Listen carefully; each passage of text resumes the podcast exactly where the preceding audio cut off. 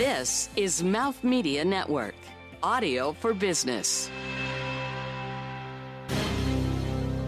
Hi, I'm Karl Haller. I'm a partner in IBM's retail and consumer consulting practice. Um, what I love about fashion is the unique ability that fashion has to help consumers create demand. Uh, many products, there's only the inherent demand that exists. And in the fashion category, um, you can create new demand. I, I often say that as much as people like milk, they'll never have 20 gallons of milk in the home. But there are people who love shoes that 20 is a small number. What I love about what I do is we at IBM help connect fashion retailers, fashion brands, you know, retailers and consumer brands in general to what they do. We help them connect what they do best with what we do best, which is helping them run a modern business on modern technology.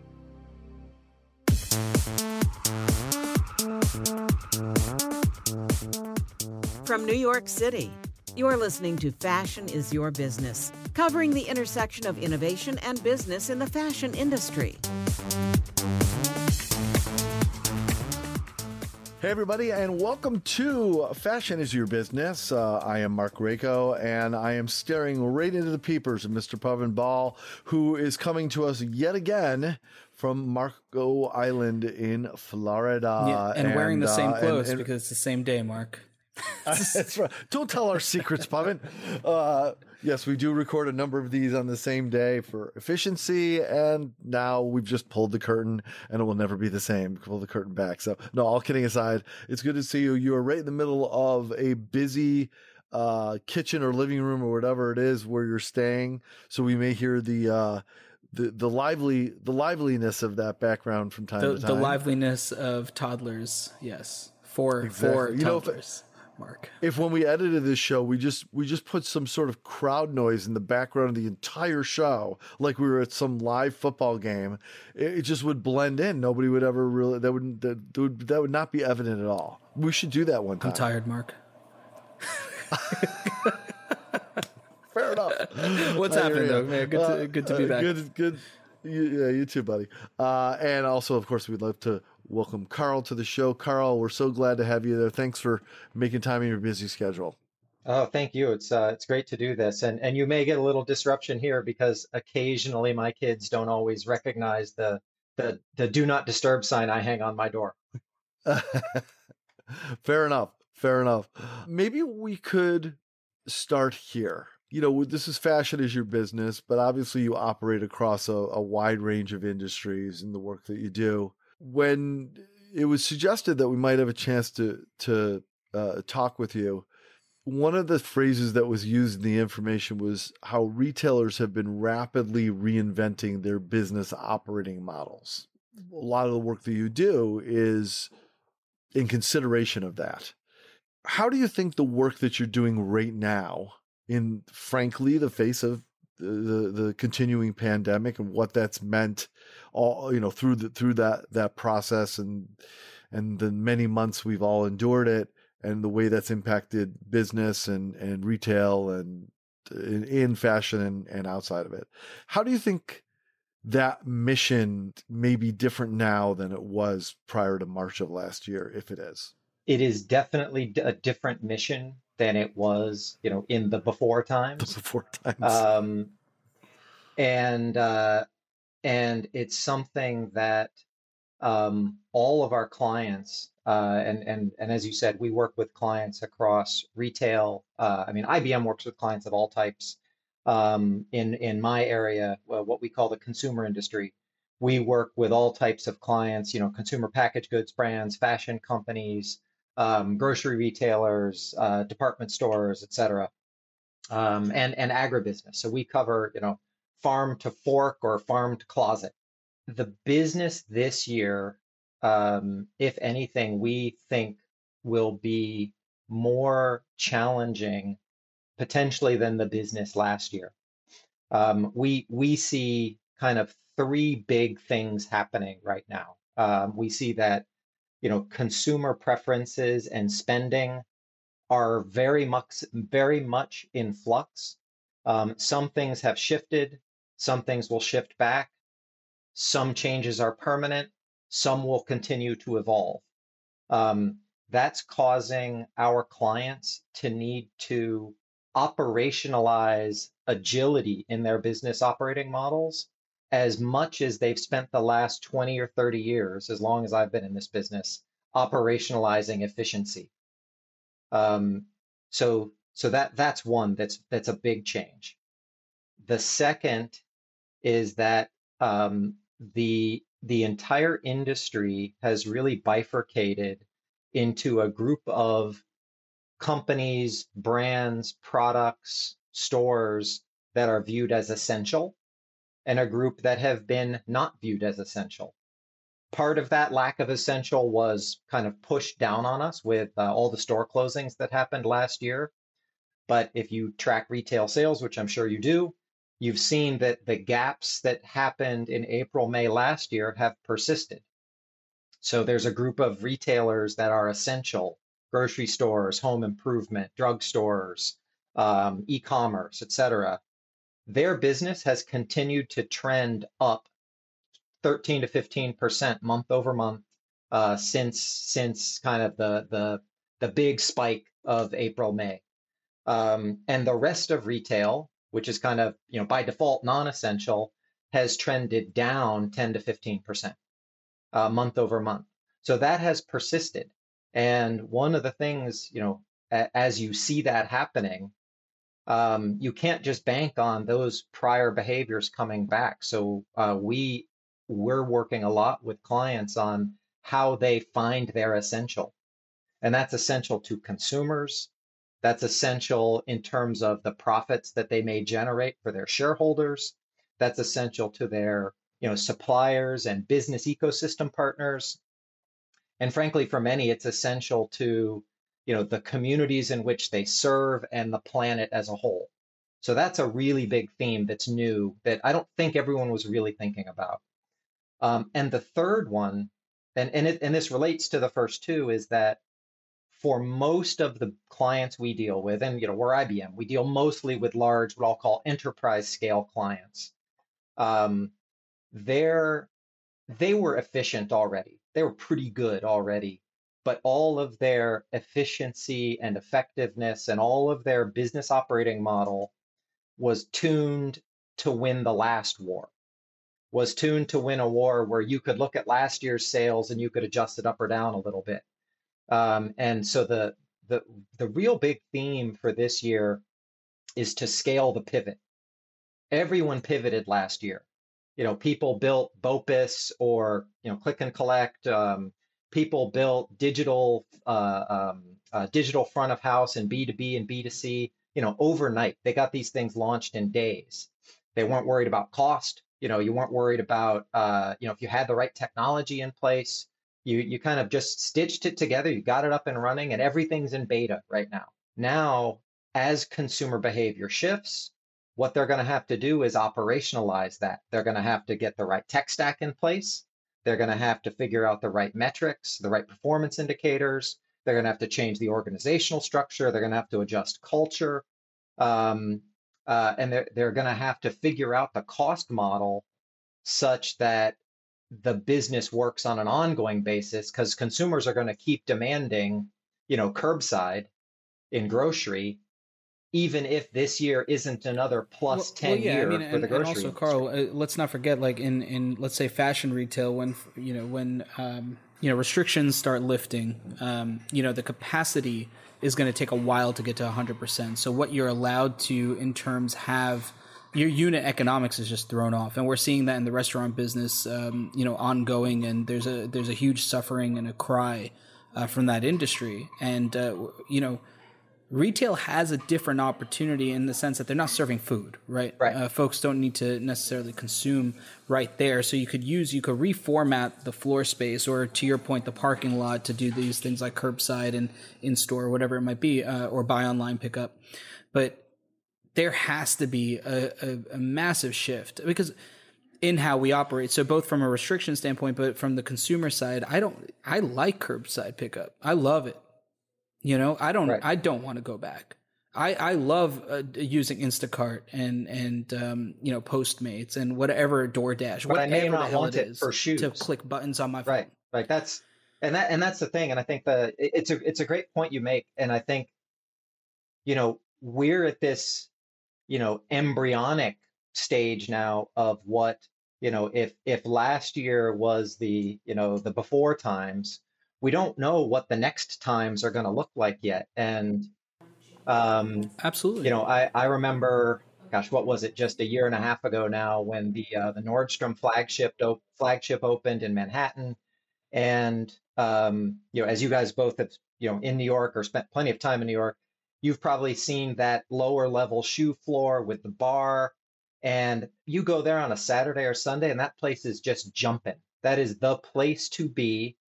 And what I wonder is, you know there are product category changes especially in in fashion.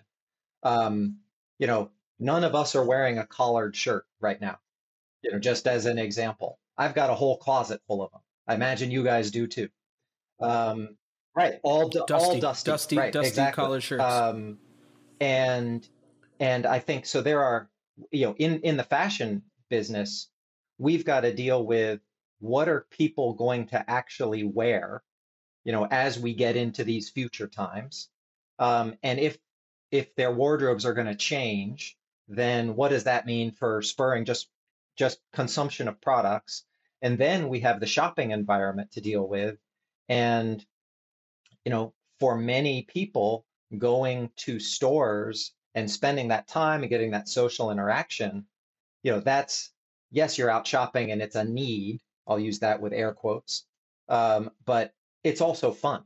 You know, it's also something we do. It's it's it's the beauty of this industry. Look, uh, Nordstrom, you bring up Nordstrom, what they did with Nordstrom local shops uh, has been extraordinary, right? Pivoting to to meet that customer demand in, in a time where, you know, uh, the the movement of goods is kind of restricted, right? Uh, or the movement of people has been as restricted. So I love what they have done. Um, that's a particularly strong one. I want to take a quick step back because uh, the department that you're in within IBM, it's called the um, uh, you know the Center of Consumer Competency. You got to tell me what that means. Uh, so so before before we continue any more conversation, I really need to figure out what that actually. So okay, so um, there there are a couple things there. So consumer, it relates to the industry. IBM is set up with a bunch of industry structures. Um, center of competency was one when I joined IBM. I had to ask about. I'm like, so I'm joining the center of like pretty good. Uh, I'm like, as long as there's not a center of excellence that's three doors down, I'm fine with it. Right. now we'll just keep just it competent. Competent. What what Hmm. I've found um, uh, is that it's part of IBM's brand and heritage. IBM is a humble company, um, and so rather than create centers of excellence in in terms of our client facing associates, we've created centers of competency, and uh, what it means in a practical sense for me and my team is most of us, uh, actually all of us now, have spent more time in in the in the industry you know working for a retailer for a fashion company for a packaged goods company than we have in the consulting practice. Um, and so really what it means is we're used to sitting as the client.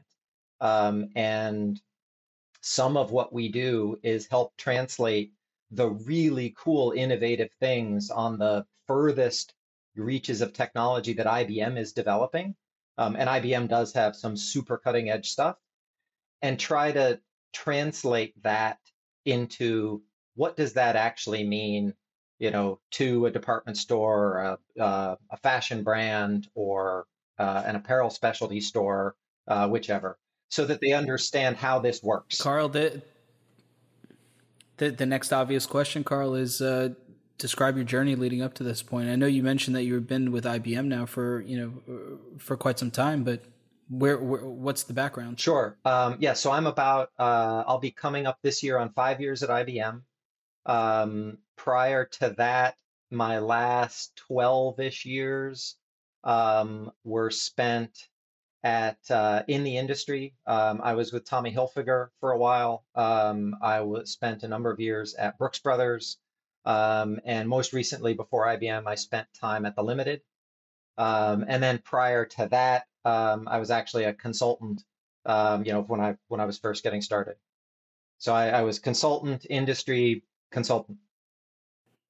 Fantastic. Now, look, uh, IBM is a mainstay at any of these retail conferences over the last four or five years. Um, you guys put up a big, um, you know, a huge booth that is essentially like a conglomerate uh, of sorts of different technologies that are either uh, spearheaded by uh, entrepreneurs or in-house um, dev kind of um, groups within IBM, uh, all pertaining to retail. I'm wondering over the last five years, which feels now like you know three decades uh, in in retail transformation.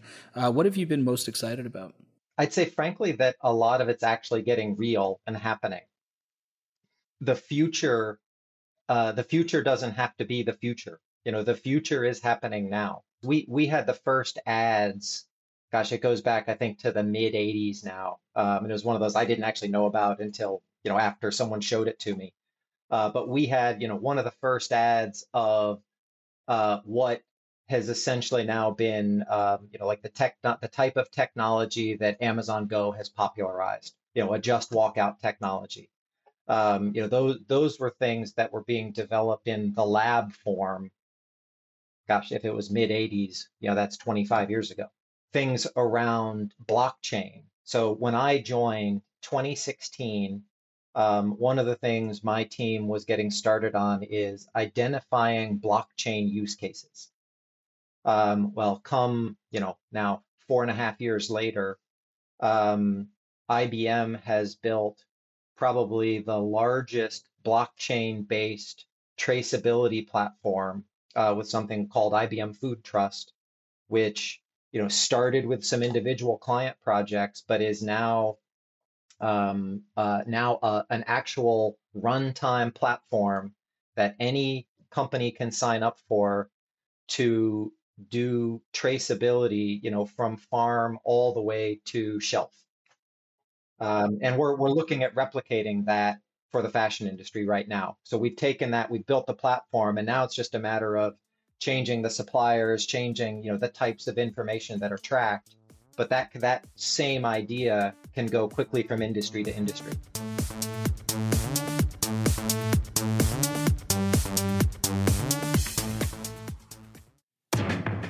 If you run a brick and mortar store, guess what? You have a problem. Retail storefronts can't drive immediate conversion, and you can only have so many shoppers inside safely. Any hours you're closed, you can't make sales there. And if you make product, your product packaging is static by nature. It can't be continuously updated, which limits the consumer experience. The next time your customer might interface with you is probably when they need to buy something else sometime in the future. Even more importantly, retail storefronts and product packages both lack a human connection. Are you able to tell the same stories in your own voice to your customers like you used to in the past? Social distancing, the move to commerce, or you've just grown beyond that opportunity? You need to take a look at StoryDot. Engaging the customer throughout their journey from store to website to product packaging StoryDot supports a quick, contact free, physical to digital transition, letting you tell your story to the customer and enable them to take action and motivate them to share that story on social media. No matter where that customer is, they can hear the exact story you need them to hear. And that can convert into sales and elevate their experience and turn them into your marketers when they share on social media and key user data is generated providing more mapping of the relationship with customers. You need to see StoryDot in action and explore how StoryDot can connect the dots between you and customers. So visit www.storydot.com. That's www.storydot.com.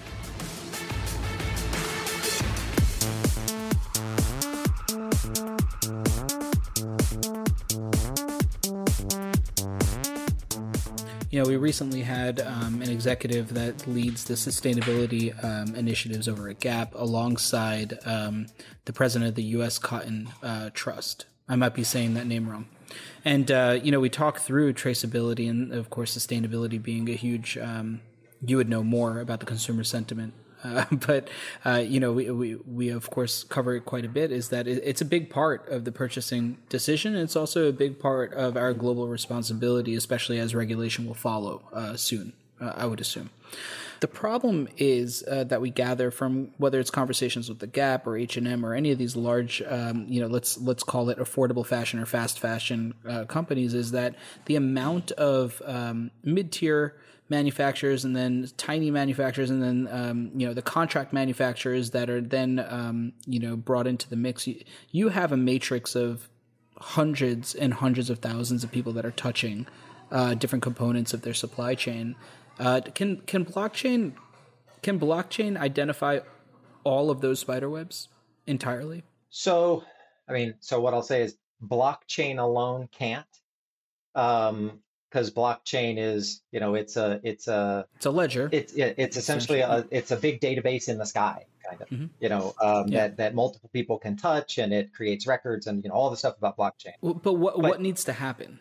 Um a, a number of things. One you've got to make it easy for everyone. So when we first got into this on the food side you we found the same problems. You know the it it all of this stuff whether it's whether it's um, cotton or wool, um, you know, or broccoli, you know, it comes from a farm. So we're dealing with similar stages. And one of our early projects was um, with uh, Walmart tracing mangoes that ended up in a, you know, cut, peeled, and in a clamshell um, in their store. The steps that that goes through or the, or we've done similar work um, for a very large um, hamburger chain and their suppliers. The work that you know goes from a cow to being you know a beef patty that's served in a restaurant. It's it's the same it's the same type of complexity. It's just different things are happening, but it's the same type of complexity. And so the thing you have to do is you have to uh, work a lot on onboarding um, and you have to work a lot on enablement of the of the people that don't have large systems to do the onboarding. And you also have to figure out a way to answer the WIIFM for them. You know you have to give them value out of this. And you can't just you know strong arm them into participating you have to actually spend time, understand their business, and then learn. And then once you learn enough about their business, and every business has pain points, you can figure out a way to help solve those pain points such that they want to come on board. Um, because because you know they don't work for you. You know you don't. You, if you, it's not like just saying to a junior level employee, "Hey, go do this," and they'll do it because they work for you. You've actually got to win them over with the idea itself and somehow appeal to them by being part of you know maybe it's they want to be part of a bigger uh, um, you know a bigger thing. Maybe it's directly tied to financial uh, benefit for them um, or maybe it's it's around sustainability. Um, whatever that appeal is you you can find what those appeals are and then you build out the value proposition to all of the participants I, I, the thing I was sort of interested is is as you know you start to maneuver blockchain into different industries, like you were talking about starting to you know introduce it to the fashion industry in, in this way. There's um there's a lot of data you're going to gather to execute yeah. that. To me, the the sweet spot and why companies will adopt this is because it's it's it's a win for the customer you know it's a win for their business because they're going to over they're going to overproduce less um, and they're going to shorten their cycle time and you know time to market and it's a win for the the community and the planet. You know and that's but I would think it would also be a, a win for IBM, not just because of the blockchain existing and and and, and a, you know something that you can offer, but what are you going to learn about an entire industry at every touch point and then be able to not just do something with that data, but learn about the heartbeat of an industry from the inside out by mapping it in a way that's required for blockchain. That just seems, aside from being a, a completely gargantuan undertaking, it, it, also allows you to understand an industry in a way that probably few do. Um, in, in in that expansive way, how how can IBM actually, or any company, actually undertake such a massive undertaking to touch all of those sourcing and uh, supply chain and uh, you know every aspect of an industry essentially to have a proper to, to have a blockchain that really functions. Truthfully i mean it's with any um, it's with any complex um, multi-participant challenge um, you have to do it one step at a time. Um, and yeah. and so in some of the pilots that we've done anywhere where we're dealing with you know multiple parties across an industry vertical, um, what you do is you don't touch all 12 stages in the process. You touch you know the four stages that um, you you need to solve the particular challenge you're trying to solve first. You know, so you narrow down the challenge to focusing only on one thing or only on a, a small handful of things, and you get something up and running that's working that then you can hang more on. Um, when it comes to the idea of the just traceability itself, I actually look at the traceability tool as um, as a Trojan horse that enables the, the, the traceability tools that we have built. They don't just enable, they don't, it's not about enabling IBM to learn more about it, that we'll get some benefit from that, certainly. But it's really about enabling our clients to learn more about their, their supply chains. Um, you know, our clients, most companies in general, don't have a good view more than you know two steps removed from the business that they do. So they usually they all know who they buy from, and many of them know who those people buy from. And from there, you're just relying on reporting every other step. You're relying on, you know, your supplier to report about their suppliers, to report on their suppliers. Um, everyone builds Slack into the process. Um, you don't always know if the reporting is, you know, perfect or not.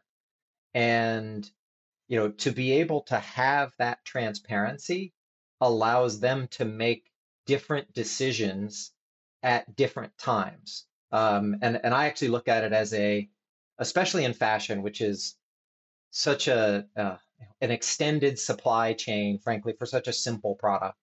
Um, the the ability to shift decisions rightward, you know, to shift decisions later in the in the calendar. So that you know when you make the buy um, maybe you don't have to allocate all of those goods you know at at store pack level. So you need to know specific style size color combinations um, you know and ship those out which some brands do. You know some brands are full cross dock nothing ever you know gets unpacked and repacked and sent out and so at the time they're placing the buys you know, they kind of have to subdivide it. Well, that could be six months ahead of time. That could be four months ahead of time. Um, that's why do they need to make that fine of a decision, especially in an environment that's so dynamic? Um, you, you could make that decision, you know, when goods are on the water. You can make them when they're clearing customs. You know, you can shift rightward a lot of those decisions, and then you don't have the waste of sending goods to the wrong place that then you have to mark down, or then you have to reship somewhere else. It's it's this intersection of the business benefit and the um, sustainability benefit to do what the customer frankly expects you're doing in the first place. Yeah, you know, Karl, what I'm what I'm hearing on the traceability side, if to get pure transparency is is of course almost nearly impossible, um, based on all the kind of slippages or, or areas of, of um, shortage of information. Let's say. Um, you know, for a large company, and of course IBM um, handling enterprise level clients, are you consulting them through like this, like a transition of a, a total breakdown of their current uh, process, and then rebuilding it to you know a, a chain that they can see everything from the ground up? Or uh, have you seen that happening? And and if so, how do those you know the old model and the new model congruently live so one can slowly replace the other? Yeah, that's a great point because the the the um, there's always a challenge when you're going when you have a from and a to um, of of how you get there. It's easy to draw the two boxes, but that path in the middle is always quite complex, um, and you often have multiple like interim states. So one, yes, we're doing that. Um, you know, I, IBM over the over the past year has really shifted in two directions. You know, one is uh, what we'll call open hybrid cloud, and I won't touch on that for right now. But the other is around AI and intelligent workflows um, and how we actually change the process of, say, you know, I designing garments and getting them to market. Um, it's a, you know, you guys know the process very well, I'm sure. It's, you know, it's a long process. It's anywhere, you know, out, outside of a couple of truly fast fashion people, you know, it's anywhere from eight to 13 months still. Um, and the the ability to use you know different tools um, and new capabilities at every stage from design into product development into fabrications into manufacturing um, the whole uh, um, you know assortment line creation and the merchandise planning and assortment planning activities um, in through you know how those goods are you know brought into brought into a given um, I'll say for the U.S. you know brought into the country because most of those goods come from overseas and how they how quickly they can clear customs. Um, what we've done is we're working you know at most of those stages um, to try to make improvements in how those workflows happen and then the vision is that you can, you know, take a solution that we've built around customs clearance, and then you can bolt that onto the solution we've built around traceability, you know, and then you can bolt that on to maybe a solution that I don't know we've built or someone else has built about 3D CAD um, and you know CAD design, and not having to fly samples back and forth, but doing it all on um, you know, either in virtual reality or uh, doing it in augmented reality somehow, so that you can work in a more effective manner. Um, you can work in a manner that shortens timelines, that increases, you know, the the the likelihood of sell through and increases margins, reduces uh, markdowns. You know, it's it's the the thing that this industry's been trying to solve forever, which is the right product at the right place at the right price at the right time for the right customer. Um, but how how we can completely, you know, at the end you completely reinvent it. But I think you have to start in steps so that you can reinvent pieces of it and with a vision of how it can all come together. What's brought us together uh, for this conversation, what sort of sparked it, is is IBM has, has a couple of, of new collaborations that are very significant and speak to some focuses uh, and, and, has resulted in some very substantial announcements over the last uh, few weeks. Uh, can can you uh, touch on what's what are the big messages you've been pounding through that bullhorn? Sure. our big our big IBM bullhorn that all of us are issued. Big IBM yeah. bullhorn. The B stands for bullhorn. No, so um, okay. The uh, yeah, so there there are two things that uh, uh, that we've announced very recently that are quite relevant to what we were talking about. So we were talking about you know the need for agility, and we were talking about open hybrid cloud, and we were talking about intelligent workflows. And these are a couple great examples of it. So one uh, is with Fung Group, um, which many people in the apparel industry will know of around Li and Fung. Um, it's a you know it, it's a much broader and larger company than that. You know they're a you know they're a pioneer, I would say, in the fashion and consumer goods supply chain. And one of the things that they've realized is they have just as great of a need for agility now um, as they have for efficiency.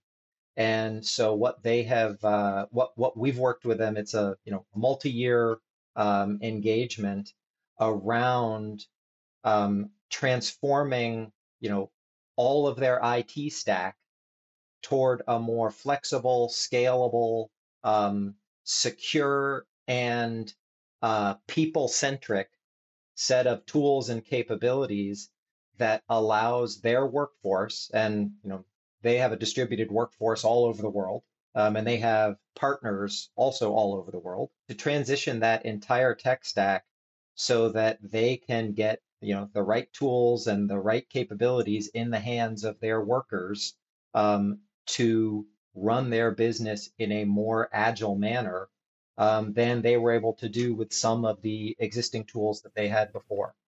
Um, you know, now out of, out of curiosity, Karl, are you working at all? Um, and if so, how closely with uh, the Coresight team? So Coresight Research and Deborah Weinswig's a close friend of the show, um, and of course they uh, are a property now of Fung Group as well. So they were a property of Fung Group. Um, uh, they were, you know, was it FGRT, FRGT, you know, uh, Fung Global Retail Technology. Um, uh, I didn't actually know at once they became Coresight that they were still uh, a holding of Fung Group, um, but we consider them a partner.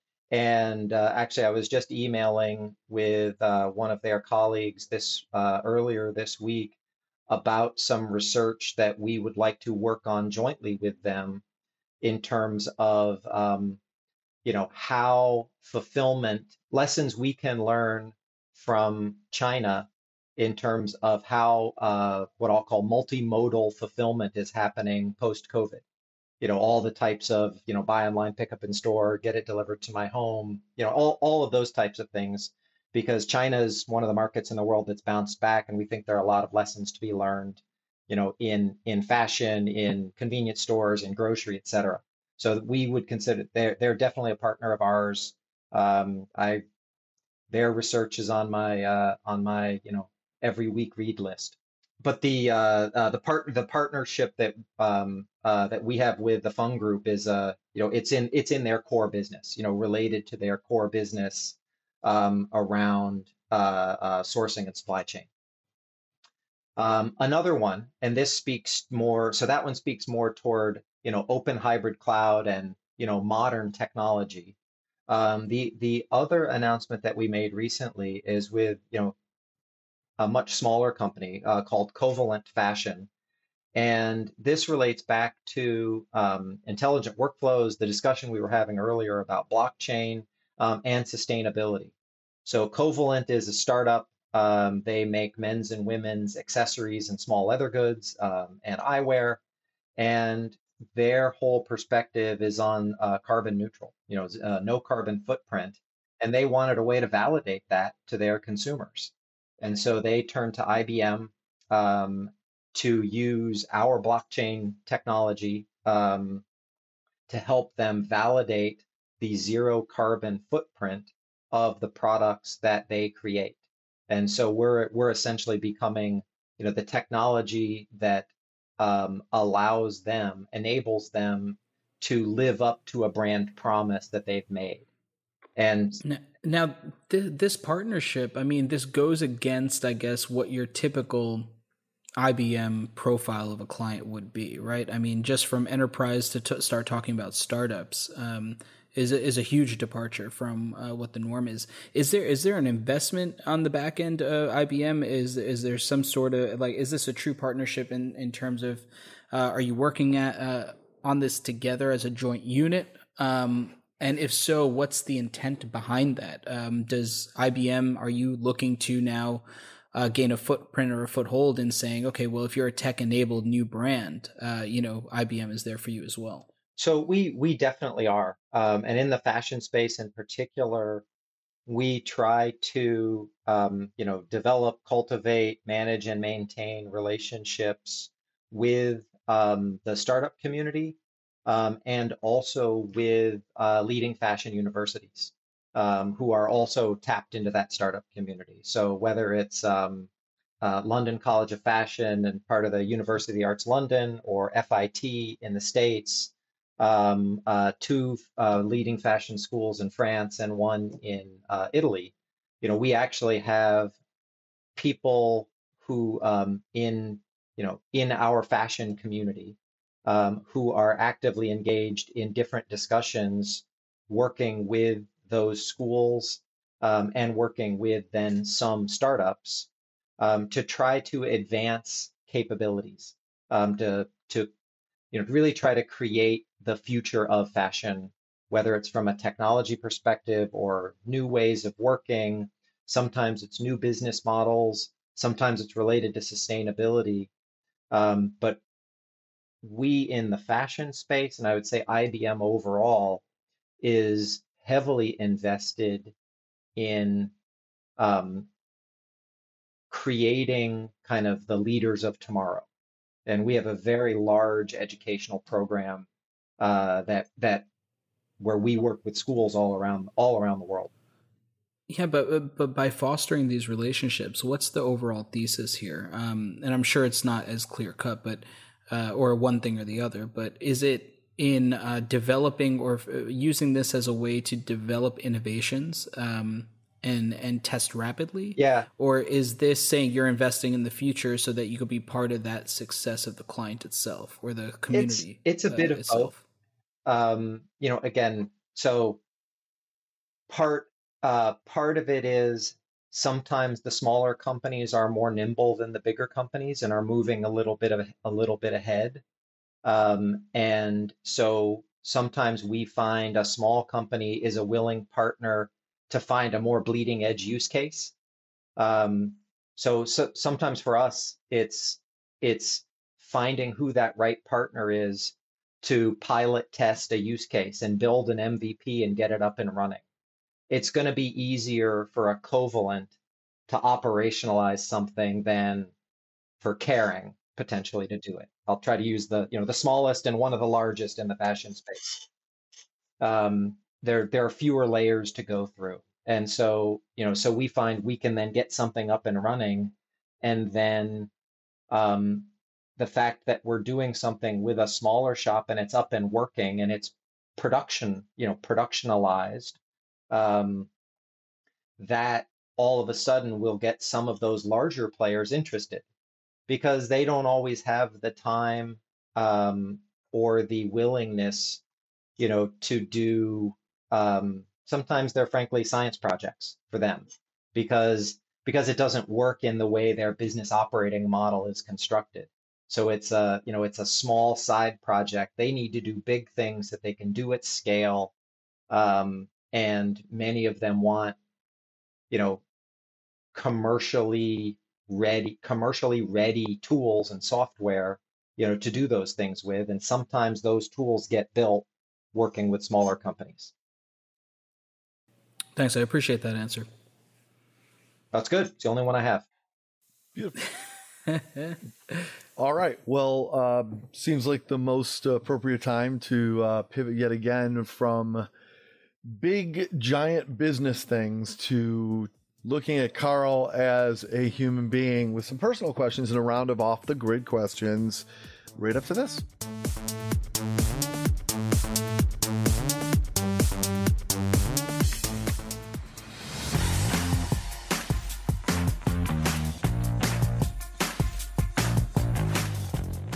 Culture starts at the top, and great customer experience, the only competitive strategy in today's world, is fueled by great leadership.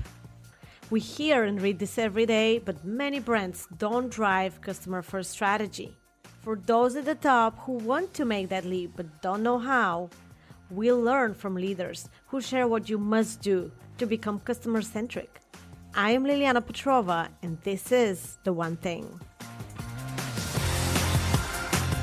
The One Thing Customer Experience from the Top is available on Spotify, Apple Podcasts, and wherever the best podcasts are found.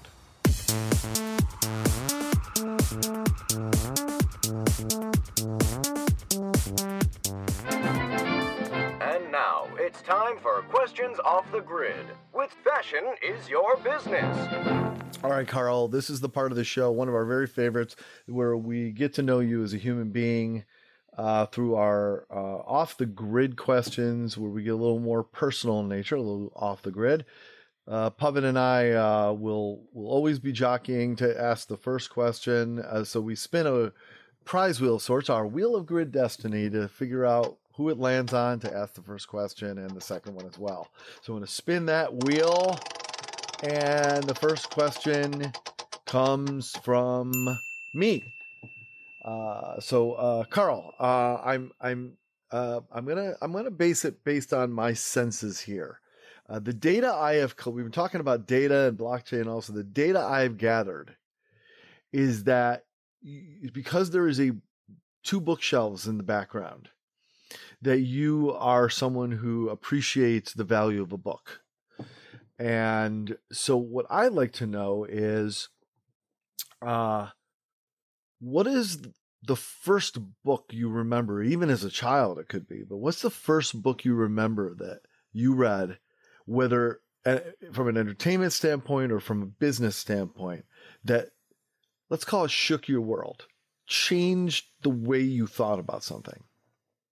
Um, the first, I'll go back just to, you know, since we're in a business setting, I'll use the first business book that I would say I devoured was one of the early Tom Peters books. I don't remember, frankly, whether it was In Search of Excellence or the second book, but when when that series came out, it was a you know a very formative stage for me. You know, and I remember that was one of the first books that I dog-eared and wrote notes. You know, on probably a third of the pages. That's. Are you reading a book now that's catching your attention, whether a physical book or audio book? Um, there are always a bunch of them that, that I'm a, a third of the way through, um, which is what, what happens with me. There's one that um, I was just looking at last night that I I pulled out to uh, to restart, and this is uh, I'm going to mention it one because we're talking about fashion, and two because this never gets enough play. And it's a book called Women in Clothes. It's a book almost no one's ever heard of, um, and it is a it's like a very you know it's a it's a good narrative that is, you know, the best qualitative study of what fashion means and what clothing means to women um, that I've ever read. And probably one of the weaknesses I have um, working in the fashion industry most of my career is being a guy. I don't have this. I don't have the same understanding about clothes that many women do. Um, just we're, we're different genders and we have different perspectives that we've you know had since birth and reading this has helped me you know better understand you know frankly the consumers who i used to serve when i was in the industry and now who my clients serve. Very cool. Thank you very much Karl. Uh, that was great. Uh, i love those those two perspectives. Uh, all right another spin of the wheel because that's what we do. And uh, it has landed surprisingly, shockingly on Pavan. Uh, Karl, keeping on the theme of innovation, I'm wondering, um, you know, going back to early childhood, uh, what would be the first product device, whatever it may be, that you looked at and you said, "Oh, that is innovative," or "That is innovation"? Um, gosh, this goes back a ways, and and mostly it's just going to make people realize that I'm old. Um, we in when when I was a kid, um, I grew up in Columbus, Ohio, and that was an, a test market for what at that time was Time Warner Cable. And we had one of the first, um, you know, uh, cable boxes. And it, it was gigantic. It probably weighed, you know, two pounds. It was with a wire on it with a remote, and you had 30 channels um, this would have been, and this was this was probably in the, you know, late '70s timeframe.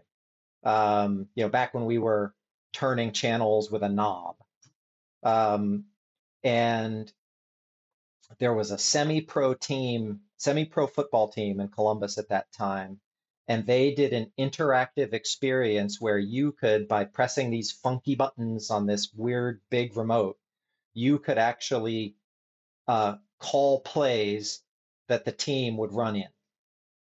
And and I was and that was like, wow, that was you know that was super groundbreaking at that time. You know, it was you know stuff we do now. Well, talk talk about talk about choose yeah, your own. It was adventure. it was choose your own adventure, and then this semi-pro team would go run the play, and you'd realize, well, this is why I'm not a football coach.